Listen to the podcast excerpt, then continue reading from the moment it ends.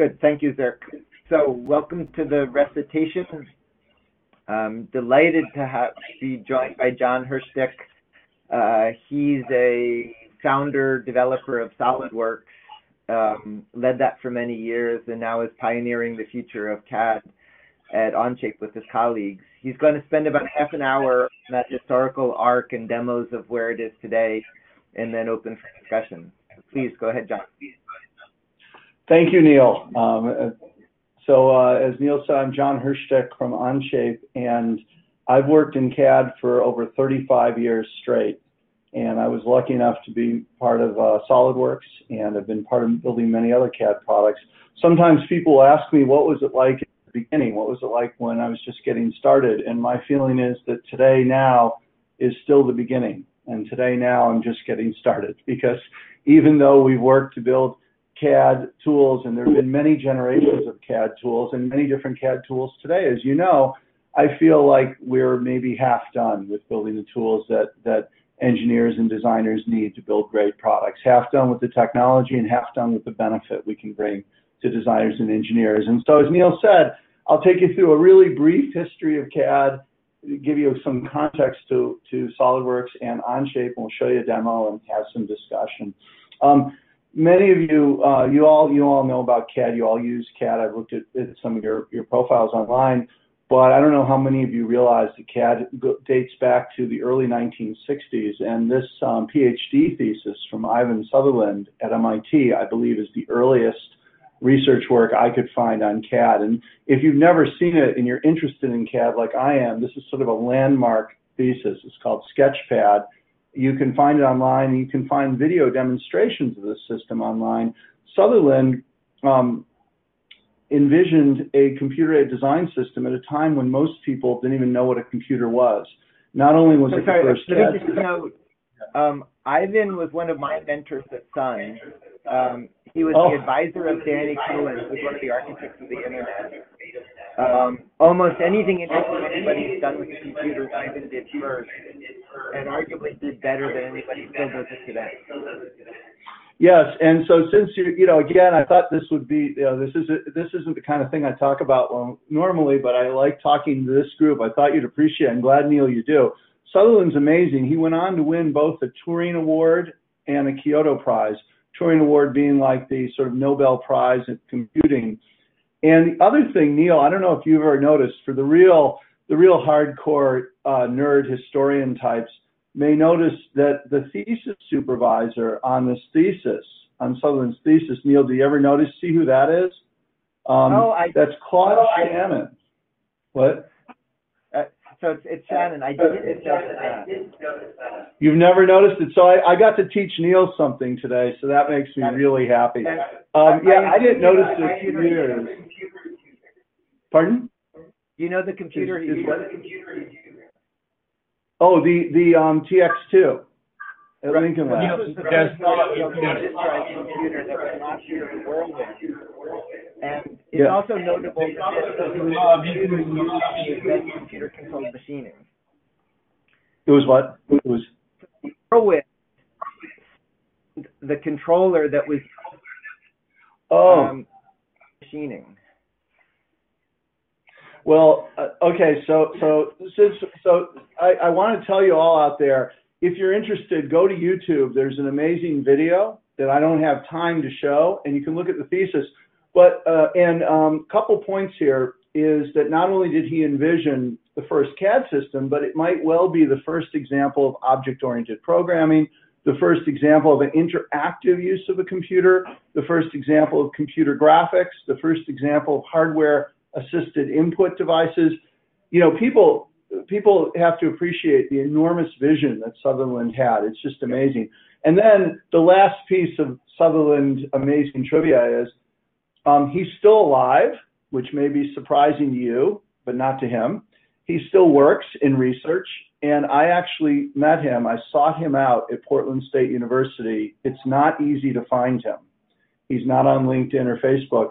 I found him by going to the campus, walking around, and finding his office. Long story. It took me two visits, and I had lunch with him, and I got to hold one of the uh, memory modules from the TX2 in my hand and talk to Sutherland. It was an amazing experience. So, Anyway, it goes back over 50 years. That's the research vision. I got into the game at MIT um, doing research in CAD in the early 80s and got a job. And I don't have time to talk about the evolution of the CAD market, but there were there, there's probably a hundred companies and software programs we can talk about. I'm just going to frame the discussion by talking about three. In the early 80s, Autodesk um, comes along and they put 2D CAD, which was really about computer-aided drafting, you know, drawing lines on the screen on, a, on the then new DOS PC. How many of you have used the DOS PC ever? Neil has, a few people. How many of you have never heard of it? Don't even know what I'd be talking about? Don't know what C colon backslash is? Okay. Okay. Um, at the time, it would have been unthinkable that you know people would never remember a DOS PC, but they don't. and they pioneered in business model too, how they did business. Then PTC came along in the later 80s. PTC, the first company to really make solid modeling work for making serious, fully detailed professional models. Now, we had solid modeling before that in the research community in the early 80s and the 70s but it wasn't really practical for making fully detailed plastic parts, metal parts, assemblies, things like that. PTC brought that power um, to a Unix workstation and made it really work for the first time using features and parametrics, the sort of paradigm that, that many systems today use and almost all commercial work uses, whether using PTC, SolidWorks, NX, CATIA, they, they all use this kind of feature-based um, history method that PTC pioneered uh, but it was expensive and based on Unix workstations. Okay, and then that led to the founding of SolidWorks in 19 in the early 90s. I saw what PTC had done and said, I love this 3D feature-based modeling paradigm, but too expensive, too hard to use on Unix computers. Can we make it cheaper, like Autodesk, and run it on Microsoft's new Windows platform? I was a big believer in Windows. And so, you know, what we did with SolidWorks is we combined sort of the modeling philosophy of PTC the business philosophy of Autodesk and the platform of Microsoft. This is a simplification, but again, we don't have a lot of time. And with that vision, I said, hey, the world needs a new generation of CAD. My friends told me I was crazy. PTC was out there. Why would anyone need a new CAD system? And um, we were lucky enough, right place, right time. And today we're, we're really happy that SOLIDWORKS used by millions of users.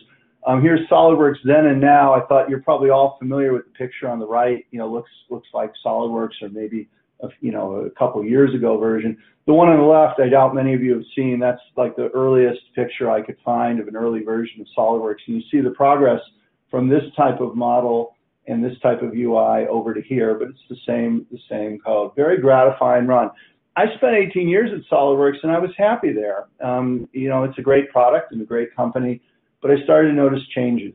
Um, I noticed that computing had changed again, and we had a new platform called Cloud, Web, and Mobile, which platforms are to CAD system builders, you know, what raw materials are to people who build physical products. You know, you say, wow, there's this cool new material. What can we do with it? I also noticed when I visited users, they talked to me about different things.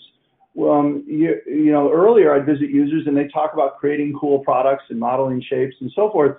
But increasingly, my visits were consumed by people telling me, hey, we've changed our process, Jon. We we have people working in multiple sites and more people. I now call that an agile process. I didn't call it that at the time, but much like what happened in software engineering, where you know they've gone to an agile, highly iterative process, I saw that happening in hardware engineering. And people were, were working on faster time constants, the teams were distributed, and as a result, they'd spend an hour or two telling me about hassles with downloading, installs, licensing, versions of software, versions of files, copying files, overwriting change, all these nightmare problems. It got me thinking. So to elaborate on those problems, design is done in teams. Now you right now are working on pro projects on your own and that's super. And if you can do it on your own, that's fantastic. But collaboration is important too. And if you look at a team, the first problem with traditional CAD is everyone needs a copy of the system. You you down you need to download install it from somewhere. It could be a, cloud server it could be in uh, a, a, dvd it could be some sort of download. You're dealing with updates and service packs and then you have to deal with is everyone on the same revision of cad? That's just the software. Let's talk about the files. Everyone needs a copy of the files in order to work together cad was designed to be file based which is you know it seemed right at the time but i don't i actually don't think it's a very good idea because when you work as a group, people need copies of the files. As you know, in a real product, it's not one file, but a collection of them. no matter how you copy them with file servers, emails, FTP, or whatever, you end up with a mess. People have multiple copies, you have problems. Where's the latest version? Are you going to overwrite someone else's work? Are they overwriting your work? You have checkout and locking hassles. By the way, even if you're one person, I like to think you kind of collaborate. We call it collaborating with yourself. You work on multiple devices. You know, wait a minute, is the latest version of that file on my computer? And we really want you to use mobile devices too, like you use for everything else in your world. And that's not a part of the CAD world today, but hold that thought for our demo in a moment. By the way, you know, we tried to fix this. I built all kinds of systems for storing files and we thought, well, we could copy them to the cloud. And, you know, you can use Dropbox or you can use cloud storage of files and it may get a little better, but basically no matter what you're doing, you, you just really move the problems to the cloud. You haven't really fixed them, okay? You end up with copies everywhere. It's a mess. By the way, this diagram, in my opinion, is a, it looks complicated, but it's a simplification of any real world design. I, I've never seen a real world product design that's this simple, okay? It's, it's always a much more complicated process and flow of data again, it may be a little different for you, but as your projects grow and your teams grow, you're going to have these problems too. Products get built, but of course, products got built before there were computers. You know, products got built on pencil and paper. We could we could go back to there if we want. There has to be a better way, and that's what we tried to build with Onshape. We founded Onshape with a vision for a completely unique and different kind of CAD system. We call it full cloud CAD. We're the only system in the world where the CAD system and the CAD data live in one place in the cloud. They're never copied anywhere. There, there's no installing of software on different computers. There's no copying of files. You don't download copies of files. The data stays in one place. There's no, there, there, there's none of the hassles associated with installing software. There's no hassles associated with copying files. We've really rethought Onshape as a kind of cloud-based business system. You know, the way you, if you use other systems like Google Docs, or if you use other cloud systems in general that people work with um, uh, in shared data, you, you work this way. And we just felt if we built a whole new CAD system this way, it would enable people to work faster, to use an agile process, to work more innovatively. And no matter what computer they're on, no matter what mobile device they're on, phones or tablets or whatever, and this is what we've built with Onshape. So today Onshape has been released for about a year. Um, we run on anything, um, Macintosh, Linux, Chromebooks, Firefox, Safari, Chrome, Opera. Um, it doesn't it doesn't matter. Um, we run and we have complete a complete professional grade CAD system with component modeling, assembly modeling, with constraints, drawings. I'll show you this in a moment applications. We have a cool custom parametrics capability with a language for defining features. And everything's got built-in version control and collaboration built in at the core. Real-time collaboration, not by using a collaboration program, which, you know, but just it's inherently collaborative. How many use Google Docs or other cloud-based collaborative apps? I mean, like everyone on earth, right? You know, but CAD, we're still passing files around. You wouldn't run any other business process by passing files around. You know, like if you if you did accounting or something, you would never pass files around. Neil at MIT, where you know you're running like class registration, you don't like check out a file of class registrations, make change. That's a ridiculous idea, guys. Okay, we just don't believe that file-based workflows are going to work in the future. Call us crazy if you like. Um, and so I also want to take a moment to tell you that Onshape is free for students, teachers, and open source projects. You can go to our website um, and check this out on your own. Um, there's there there's you can get started right away. You can create an account for, for open source or for students and teachers. We also have lots of resources online. Yeah, that was going to be one of my questions. Uh, for Fab Labs and Fab Academy, um, are there any differences between the free and the pro version? And remind me how they just recap how they get access to the free version. So th there's no functional difference between free and pro in terms of the modeling features or whatever. Um, the free version, the free, there's a free version and an educational version. The free version, you work with public data. So you can use it unlimited, all the features, unlimited time, unlimited storage, but your data is public. And as a result, by the way, there's a huge public library of models. It's very cool. I'll show you in a moment. and you just you just go to the website. You can all create you can all create your own Onshape account and start using it before I start my demo in two slides. Okay, it's that easy. There is no download or install. It doesn't matter what computer you're using. You can all go do it right now. Okay, please do by the way and follow along. It's no problem there, and it's just so easy. There just is no you know we've taken out all the drama of it. It's like asking how to get started with Google Docs. And then on the education side, you get um, uh, uh, all the functionality. You have to certify that you're a student or a teacher, which I imagine many of you are, or uh, obviously all students in Fab Academy. And um, it's, it gives you all the functionality. Your documents have a small icon at the side that indicate their education documents. Um, is that, that answered? So you just go to the website and sign up. Yeah, Um, and I we have lots and of- we can follow up after, I believe we set up for educational access for the Fab Academy. Uh, let's, we can confirm that Yes. after. Yeah, right, right. We're setting it up. I almost forgot, Neil. We should have mentioned that. We're setting up with Neil that you'll get, you'll get, this will be on, on the Fab Academy site. Um, our, my colleague here, Noah, Noah Flaherty is setting that up. And, uh, but again, it's not much to set up for us. It's really just set up WebLink because we've set up to do this from the beginning. And we have all kinds of resources. This I want to emphasize because it won't be as obvious to you. A lot of times people just want to jump in and start using it. Please take a look at our training materials. We've got We've got um, for individuals, we've got essential training. We've got an intro to CAD for people who are new to CAD. We've got tutorials. We've got tons of videos. Um, we also have great forums. You really want to jump into the forums and ask questions. And then for people who are instructors, we've got a college curriculum. We've got a high school instructor kit. We've got lesson plans um, and uh, evaluation criteria, and it's a great package. And you really, you know, it's easy to miss because what happens is people go to the website, they jump right into the account, they want to start modeling. Take a look at the training materials that are up there for everyone, particularly important to this community. So I know you don't want to only learn yourself, you want to share with others. So that's all there. And here's my contact info if you need to reach me, um, uh, email, Twitter, and of course our website. And um, with that, I'll jump in to show you a little bit of Onshape. Yeah, go ahead. Yes. Um, so, so you can all see, so first thing about Onshape, you've all seen CAD before, right?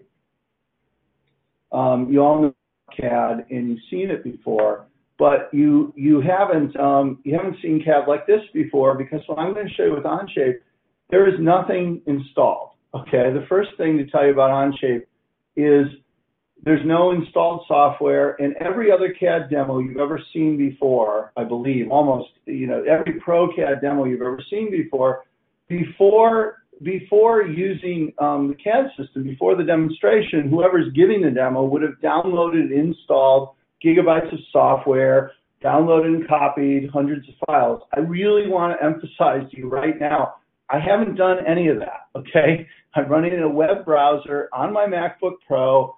If, I, if you wanted to, you could say, oh, stop the demo right now, and I could pick it up on one of your computers just by logging in right now with nothing installed, okay?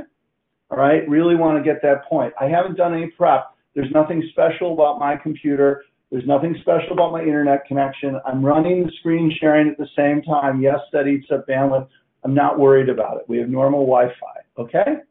All right, so that's very different than any other system you would have seen before, I believe, okay? But yet, um, despite the fact there's nothing installed, we've got the kind of pro level. Now, we're, we focus on being a pro level system. We're concerned with enabling people to make detailed, real manufactured products that professionals do. And indeed, Onshape has a ton of professional companies and users. As a result, we've got the modeling power and graphics that pros expect. It just all happens in the browser in real time. Now, on my screen, these, these 3D graphics are updating smoothly in real time. Onshape, Onshape is a lot faster than Google Hangouts, which can't keep up. So you're going to see the frame rate is going to make it appear like jumpy, but that's Hangouts. On my screen, this is perfectly smooth. Yes, you can run Onshape on anything. If you're building complex models, you're going to want a good graphics card for sure. You know, the better the machine you have and graphics card, the better result you're going to get. But you can run us on anything. We've got, this shows you the part and assembly modeling. This is all built in Onshape. And here I'm simulating the assembly motion using assembly constraints. Yes, it's happening in real time, and yes, it's happening right in the browser with nothing installed. That's part in assembly mode. We'll make a model of our own in a few minutes. We also have drawings, so you can you know make complete detailed drawings for manufacturing, for assembly instructions. I don't know how many of you in, in Fab Labs are making drawings like this, but in the commercial world, of course, they're extraordinarily important um, with the viewing and annotation options that, that you need to fully support uh, drawings. Beyond parts, assemblies, and drawings, Onshape has an API that turns into a powerful platform. And you may want to use the API yourself, but we already have 40 partners that in our app store, 40 that do things like rendering and CAM and simulation and parts library and 3D printing services. And there's some 3D printing tools. There's STL analysis tools. And there's a whole bunch of other apps on the way that are being developed. So you can go to our app store and see all sorts of apps. We didn't write them. We have a whole community, and I'll just show you a few of them quickly, um, just what you can do. This is a, a partner app that does CFD in the browser, okay? Computational fluid dynamics simulating fluid flow through that valve I showed you. Here's a rendering. Um, there's CAM as well. I know you have a choice of a lot of tools. We give you this community of tools right in Onshape with our App Store. These are all cloud-based tools. Um, and uh, the uh, the other thing to show you, I wanted to show you, is that we also have added mesh model support in sort of a unified environment alongside traditional boundary representation parts. This is new, Neil. You may not have even seen this. So this is an STL file that I've imported. This is a generative design of a really interesting mechanical component. You see the STL.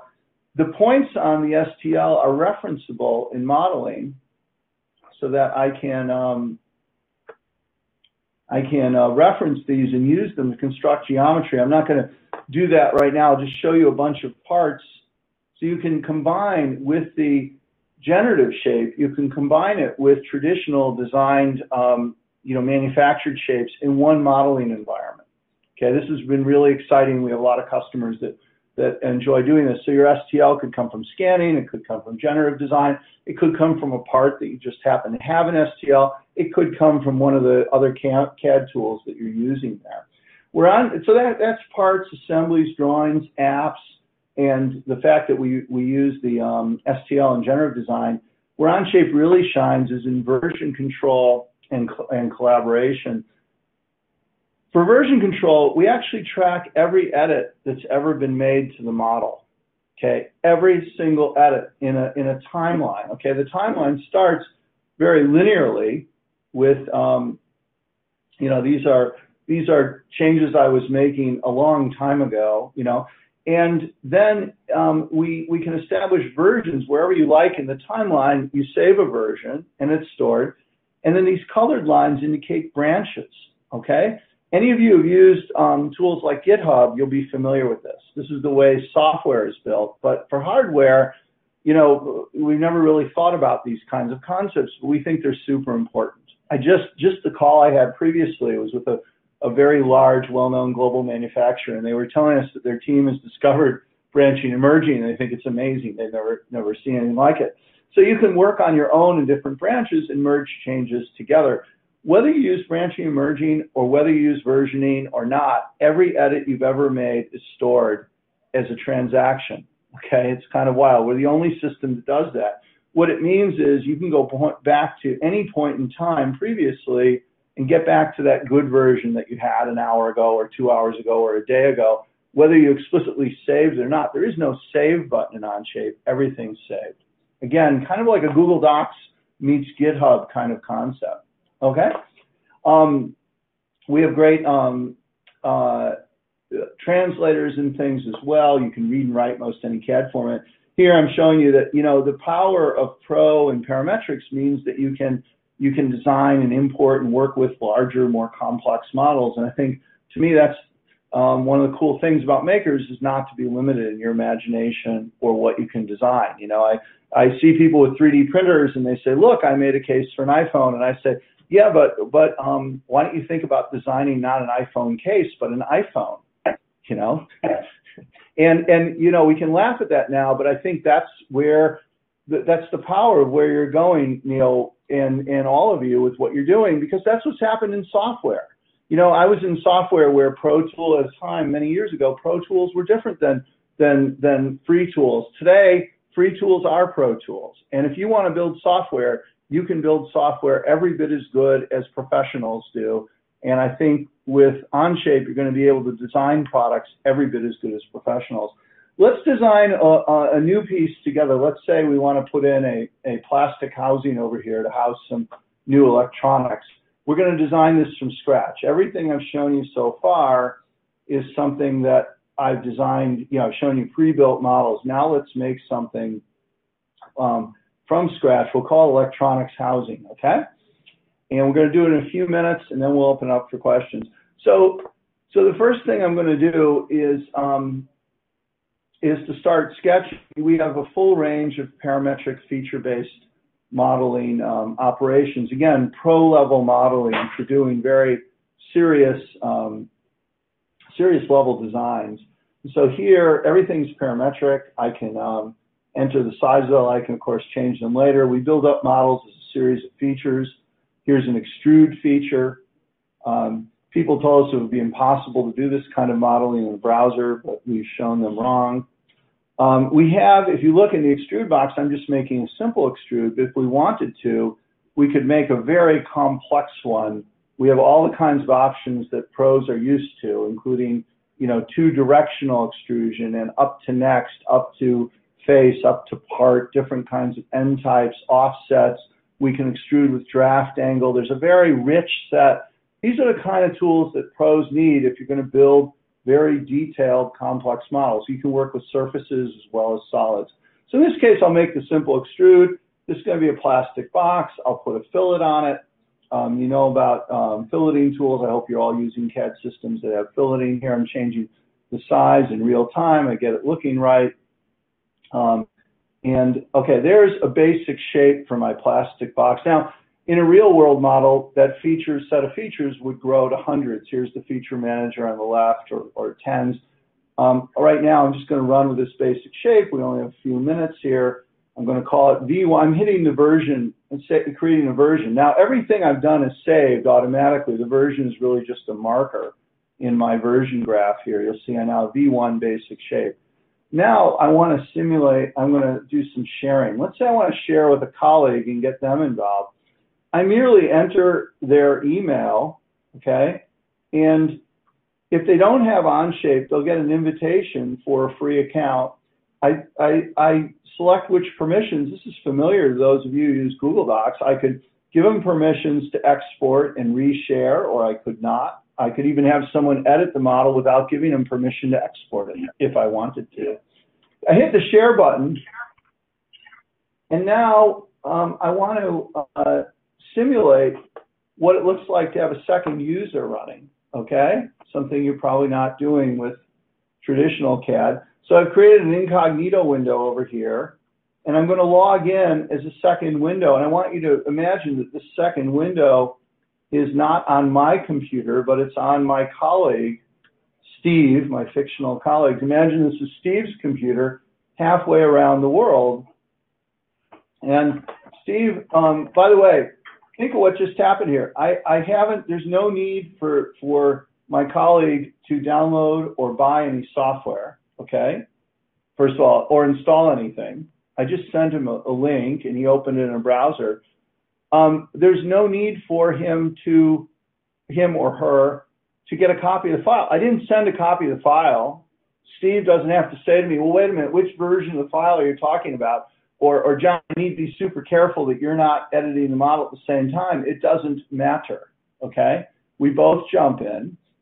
Um, Neil, you told me yesterday the great lengths you went to to get the right collaborative video environment set up for this class. And you don't just use a traditional webinar or, or, or broadcasting way because you felt collaboration is important. Well, we went to those lengths with CAD. And so what you see here are two people in the same CAD database at the same time. This isn't a collaboration tool. I, I know you could, you know, if you wanted to, anyone could use Skype or GoToMeeting or whatever to screen share. That's not what's happening here. I'm not entering a collaboration tool. I'm using the CAD system in its natural environment as we would just normally, and I'm able to collaborate. Those of you who use Google Docs will recognize the collaboration cues.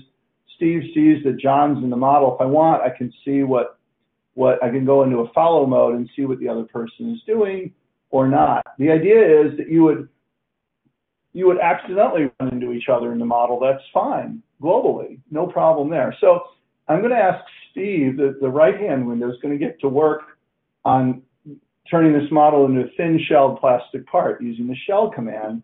So I hit the shell command, see that?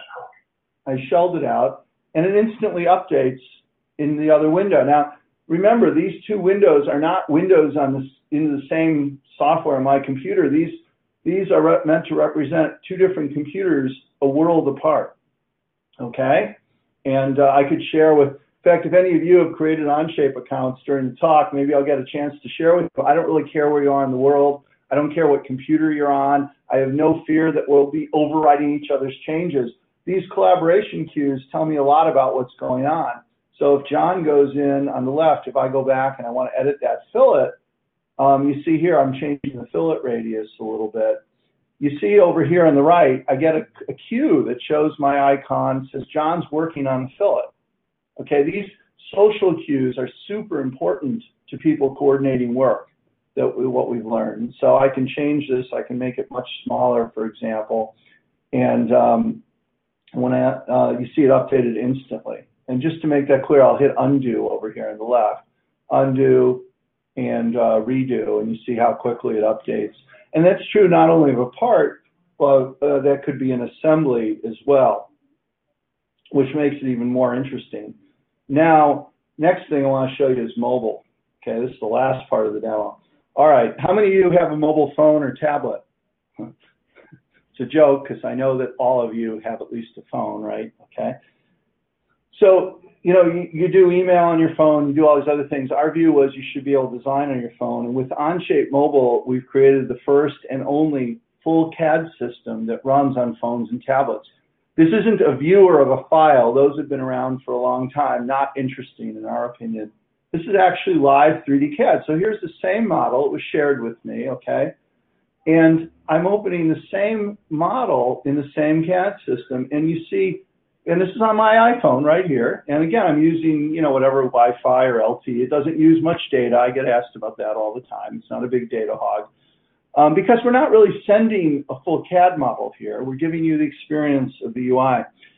We've rethought the UI. It's the same sort of features that we had before, but we rethought it for mobile so that we can use touch. So I'm using my finger here to do touch operations. You see the UI looks appropriate for an iPhone. Um, and if you, you used um, Android, it would look appropriate there too. Everyone can, the other windows can see that I'm working on it.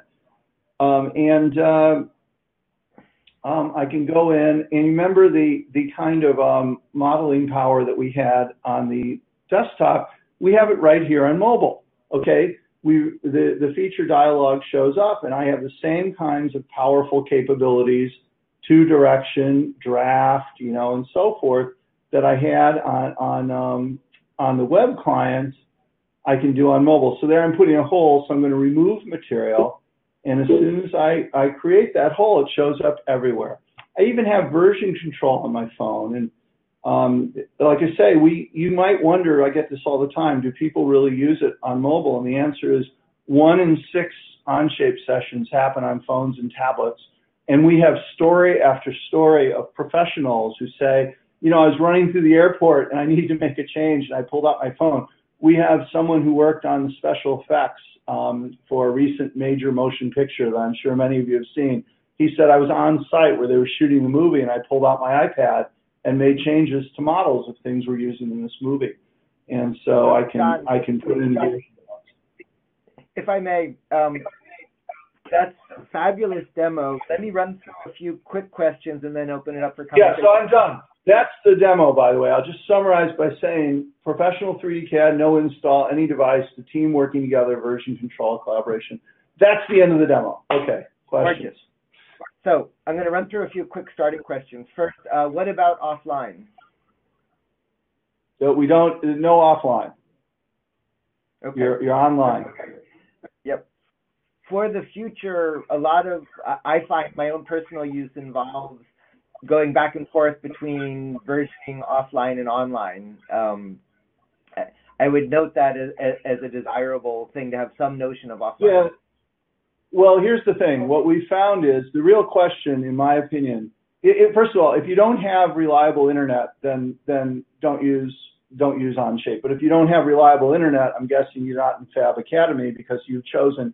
It, to me, it's like asking you, well, what do I do, Neil, if I want to do Fab Academy? And I don't have internet. I think the no, answer is don't this do is it. like sitting on an airplane or like you know going in the woods. Yeah, on the airplane, on the airplane. Here's the thing: what our this is our doctrine. I'll admit, you're getting you're getting my worldview. Okay, my worldview is the question is availability of system, and I will submit to you that we have a much higher availability of Onshape in your life than you'll get with supposed offline software. Because here's the issue, according to some of my customers: you get on the plane with your desktop software and it says, oh, um, I'm not able to run now. I need an update.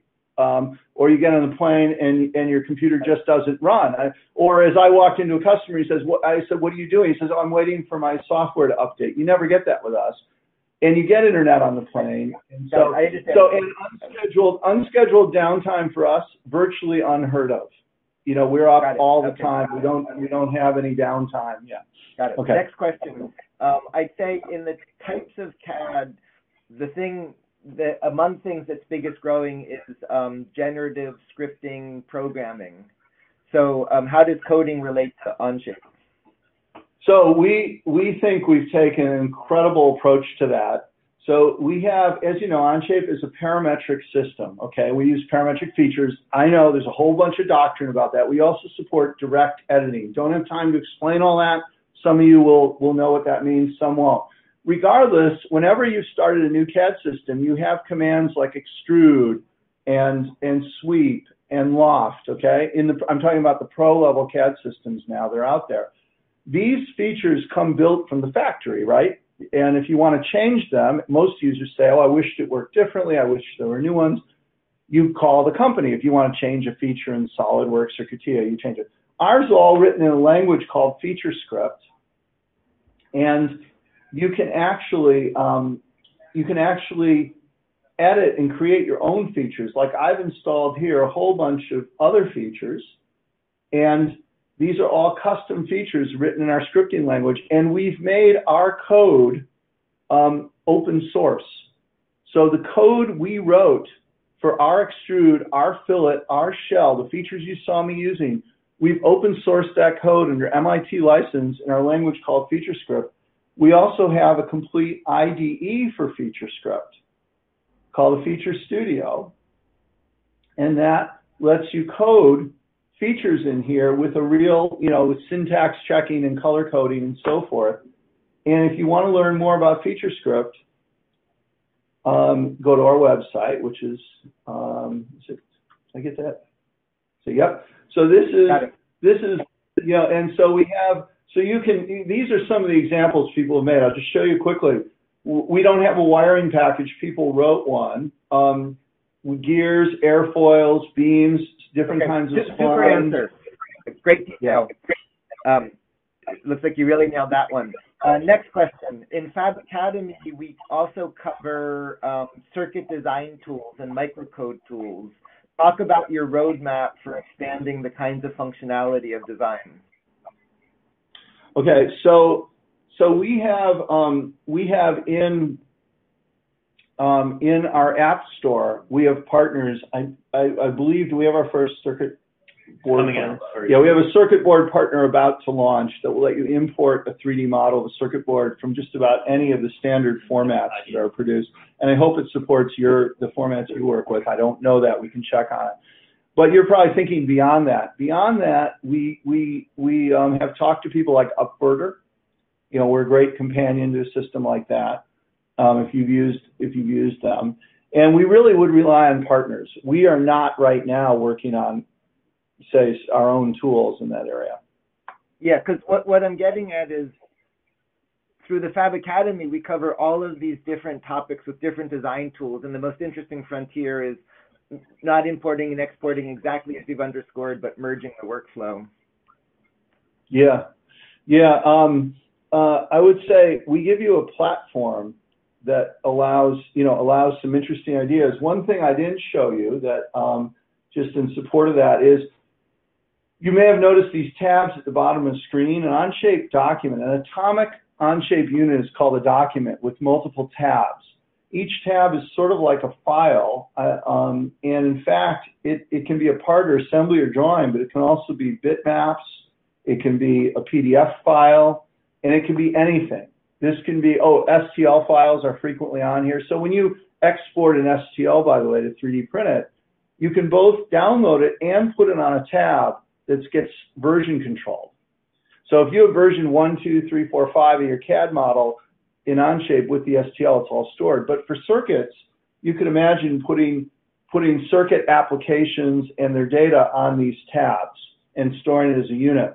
That would be a pretty reasonable thing to foresee in the future, but we'd have, the, have to have the right partner. Hence, as you put your tools in the cloud, your tools, Neil, could be running in our tabs if you wanted them to be, and they could write they could write data to it, and we'd version control and collaborate it. Got it. For time, I'm going to jump to the last question, which is a large one. Um, uh, declarative versus imperative design. Um, uh, the, the transition from you telling the design tool how to do it to you telling what it wants and it doing um, you know multidisciplinary optimization to find solutions. Okay, so I think generative design is um, going to be used more and more, and it's particularly in a world of cloud computing and um, additive manufacturing are both super important for generative because um, newsflash, you know, your your desktop computer isn't getting any faster. It might add another core next year or something, but you know, if you're going to harness massive compute power, you're going to need to do it in the cloud. And then um, additive lets you manufacture those shapes, as you well know. You know, so so I think generative design is super cool and important, and it's one of the reasons that we've put the investment into sort of merging um, uh, those worlds. And so you asked about, um, and so so I think the well, future sorry, though. I'm really asking about um, con, uh, search against constraints. So moving from here's the table I want to make to here's the loads I want to handle, find a table. Yeah, I think we're going to use both approaches. You know, I think I think we're going to use we're going to use. I don't think that tomorrow, you know, anytime soon, we're going to see products that are complete or even parts that are completely generative. Sure, but again, the low-level question is: you have like not just constraints, but search tools in Onshape. But what? I'm sorry, search. Um, so not just constraint solving, but do you have search tools that let you say minimize a design against a constraint. Yeah, I think that would be a great direction for us to go, and we we'd um we'd love to we'd love to have that in the future, whether through partners or or um, current. We've seen we've watched carefully some of the early attempts in that field, and we're not especially happy with most of the work. Like there isn't a lot of work out there that we say, wow, we wish we could do it like product X. I'm not knocking it. There's some really interesting work, but we we aspire to a little bit more than that, you know, in in, in terms of having finished shapes. But yeah, it's it should be part of this, Neil. It should be, and we should be able to offer you a choice of generative algorithms and and um, and the kind of and support for the kind of reps that you want to have, like distance fields mixed with the BREP, meshes mixed with BREP. That's why, like I said, we're half done, you know. But yeah, I'm I think it's important, and we'd love to do it, and we've got to get to work on it. Great. So let's open up anybody. Questions for Jon? Comments?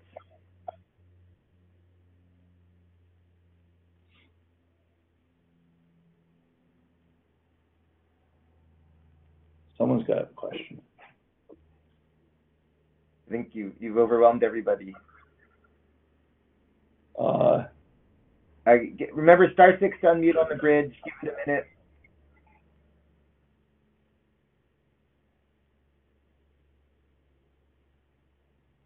Let's see, who's here? Blair, Kenzo. Surely you have questions for Jon.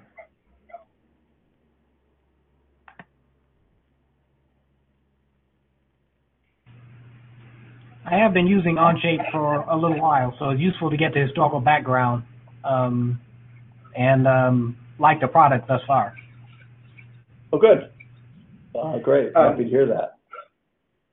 Blair, can you just give a minute to explain who you are and where you are? I think Jon would be interested. Um, yeah, I'm in uh, Detroit, um, Michigan, and um, we're uh, a fab lab that is focused on doing community-based uh, kind of direct action work. So we do training, but we also try to do community-based project products to make an impact. And so Neil, I don't know if you know, but uh, Jonathan Ward's actually joining us next week. And uh, So, I was going to ask, I heard a rumor. That's fabulous. So, um, Yeah. Jon, Jonathan Ward is Nadya's collaborator on the Snap machine that spawned other machine companies. And I heard a rumor he was going to go work with Blair at Detroit. Oh, Yeah. great. So, yeah, so one of the things we're going to be working on is a parametric micro house, um, and you know, working with an integration of um, kind of customization at the kind of consumer level um, with folks who are learning the digital fabrication kind of physicality of making things. Um, but also working on the software extensions to be able to state your intent relative to what you want the micro cabin to do, which is kind of getting back to some of the generative ideas. hmm So, Blair, that raises another question, which is, Jon, is it possible to sort of skin on shape if you wanted to make like a custom workflow tool for specific for housing? Can you make like a wrapper? Um, yes and no. You know, yes, actually, we have a partner who will do dramatic wrappers, but one of the things we've seen people do is produce some really cool feature script is a pretty good way to start. And um, you can you can make um, dialogues for features that do very powerful things. And so it's not exactly what you're looking for, but the cool thing about it is if you do make a custom feature, it can it immediately shows up on phones and tablets and everywhere in the world. Um, but uh, it, it's possible with more work to do a, a kind of skinned configurator, but that's really a job. That's that there's more heavy lifting involved in that from a programming standpoint. We could steer you to some partners who are doing that. Got it. So, uh, questions or wish lists or requests? I see Barcelona, Brazil, India. We got a question from Laura here. Uh, Jon, can you hear us? Yeah. Yes. So, uh, Jens, can you introduce yourself? Uh, Sorry, Jens, you just muted. yeah. So uh, I'm I'm running a fab lab here in Oslo, and we really love our CNC milling. So we got not one of these ShopBots, but two of them. And sorry, uh, uh, sorry, uh, Jens, just to introduce you, I want to find. Okay, so yeah, Fels. I don't know how to say it. Fels Um So Jon, Jens did a world tour visiting Fab Labs for like two years, was it? yeah, and including Obama's grandmother in Western Kenya, and now runs a Fab Lab in Oslo. But they're doing beautiful stuff on these are machi- Fab Lab machines made in Fab Labs, and then they're doing a lot on the software workflows for the Fab Lab machines made in Fab Labs to do much tighter end-to-end integration. So go ahead, Jens. yeah. So so Jon, we generate and you know using Grasshopper, we generate parametric machines, and we generate. Um, we use the same environment to generate the machine and to cut that machine and to later operate that machine. We're very concerned with integrating CAD and CAM. So how far is shape making you know tool paths for 3D printing, laser cutting, and milling in the browser? Oh, well, we have partners that are, we have a partner that's doing it today, um, and a couple more working on it. So if you look, um, like we, there's a program called Kiri:Moto, which I think I showed, yeah, like, this is an example. Kiri:Moto is an app that's in our app store, um, that does toolpath preparation right in the cloud based on Onshape models. And, uh, uh, I know that my co-founder is using it at home on the CNC machine that he designed and built not parametrically. Uh, well, no, parametric and Onshape. I mean, it's not a program for others to use, but it's a nice parametric assembly that he built, and he's been running Kiri:Moto to build parts of the machine itself. Um, Jon, I think two, two notes on that. In, in our own internal development, increasingly CAD, CAM, and machine control are merging, not as distinct steps, but as one environment. And part of what's driving it is the kinds of machines that we're making, that Jens is making, that um, Jonathan's going to be making with Blair, are moving from sending a file to the machine to the machine becoming a real-time network that you interactively control. And so you close loops at a very high level in the software. Rather than saying follow this toolpath, at a much higher level you say make this part. And so you need to do this sort of mind meld of the machine network with the design environment.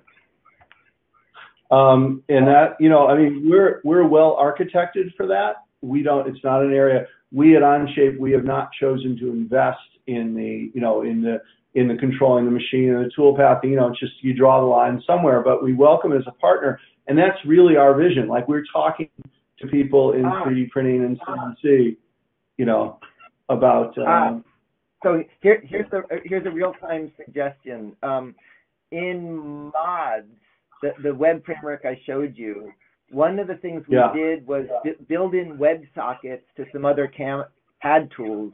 So rather than exporting or feature, the CAD tool itself opens a WebSocket that pumps geometry into this environment.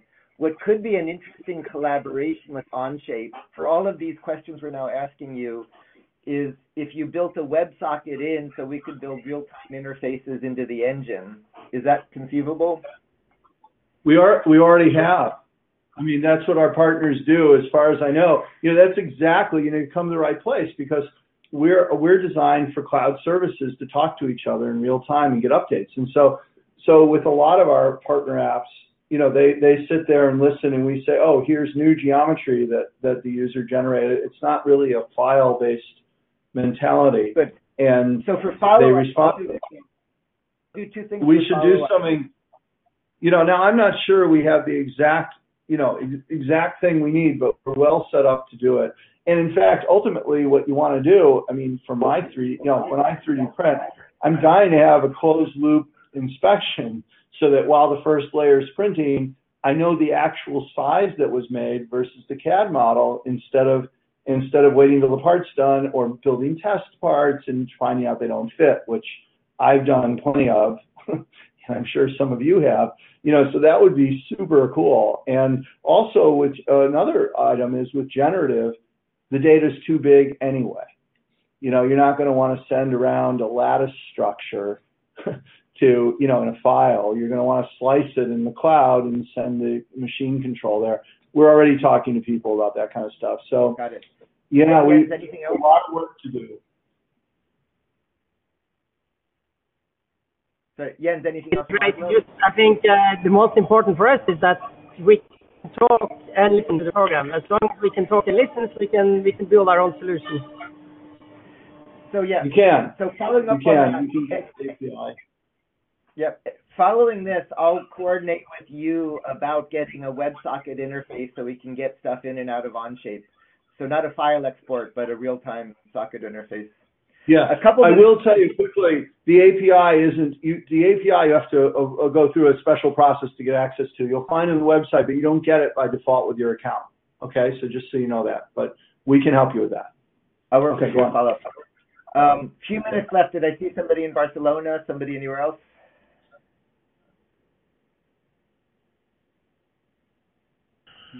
Yeah, hello everyone. Yeah. Yeah, I have a question from uh, Jon from regarding Onshape. If I'm working in version one Sorry, I'm interrupt a minute. Are you at Vigyan Ashram? Yes, uh, sorry. Yeah, I'm Nishtha Kaushik and I'm from uh, Vigyan Ashram, India. Okay, so Jon, I want you to see. Um, this is. Um, I want you to let's see if we go to Google Maps and then we go to Pabal, India. This is one of the remote, one of the most remote fab labs. Um, let's see. Um,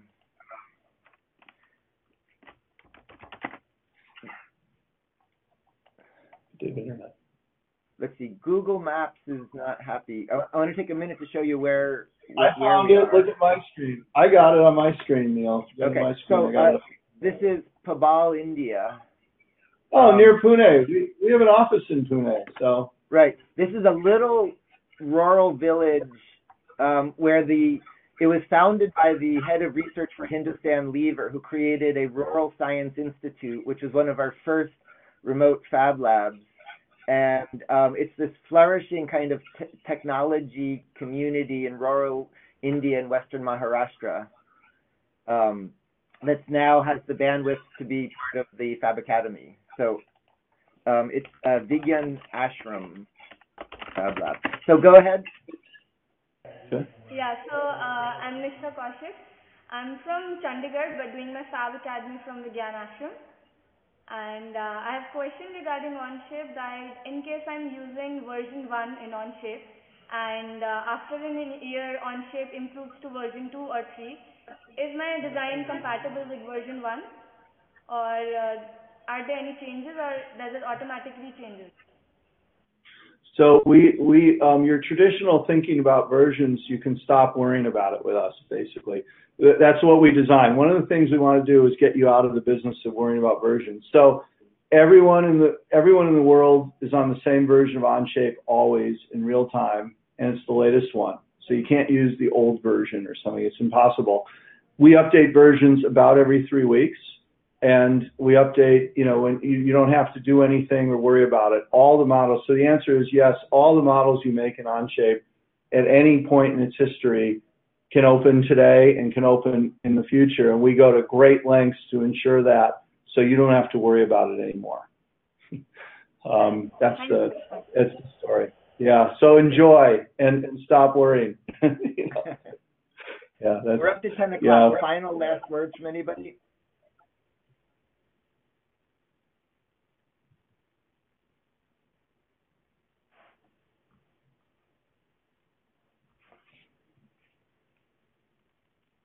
Nope. If not, um, I think you've inspired a lot of people to revisit Onshape. Head nodding. Um, following this, uh, I'll do two things with you. I'll confirm educational access for Fab Academy students and um, work with you on how we provide a low level interface. Uh, it may be your API, but it may be a collaboration around uh, um, something like a WebSocket interface so that um, not not just a plugin, but actually pulling geometry out into other environments. Maybe a deeper collaboration. So I'll explore that um, with you afterwards. okay. That'd be great. And uh, let's look ahead to a time to the Fab Lab community so you can meet all of these people in person. To what? I'm sorry. uh, To come To to. what- One of the global gatherings of this network so you can meet all these people in person and they can meet Oh, you. I, I'd love to. You're in Chile this year, right? Yep. Is that right? So maybe we can I get you saw there. it on the website. Yeah, I saw on the website. I'd love to go, but I, I, I'll have to check. But, you know, someday it would be great. Um, Okay. Well, maybe someday is August of this year. I'll, I'll check with you on that. Okay. All right. Let's check in on that. Okay. Um, With that, Thank you very much for, for um, inviting me. It's, it's uh, really great to get to know um, more about what you're doing. And congratulations. It's, it's very cool, Neil, what you've built. So, what you as in your team, you know, your global team has built. Okay. And reciprocally, everything you just said about what you're doing. Oh, thank you. okay. Thank you, Jon. Bye-bye. Bye-bye.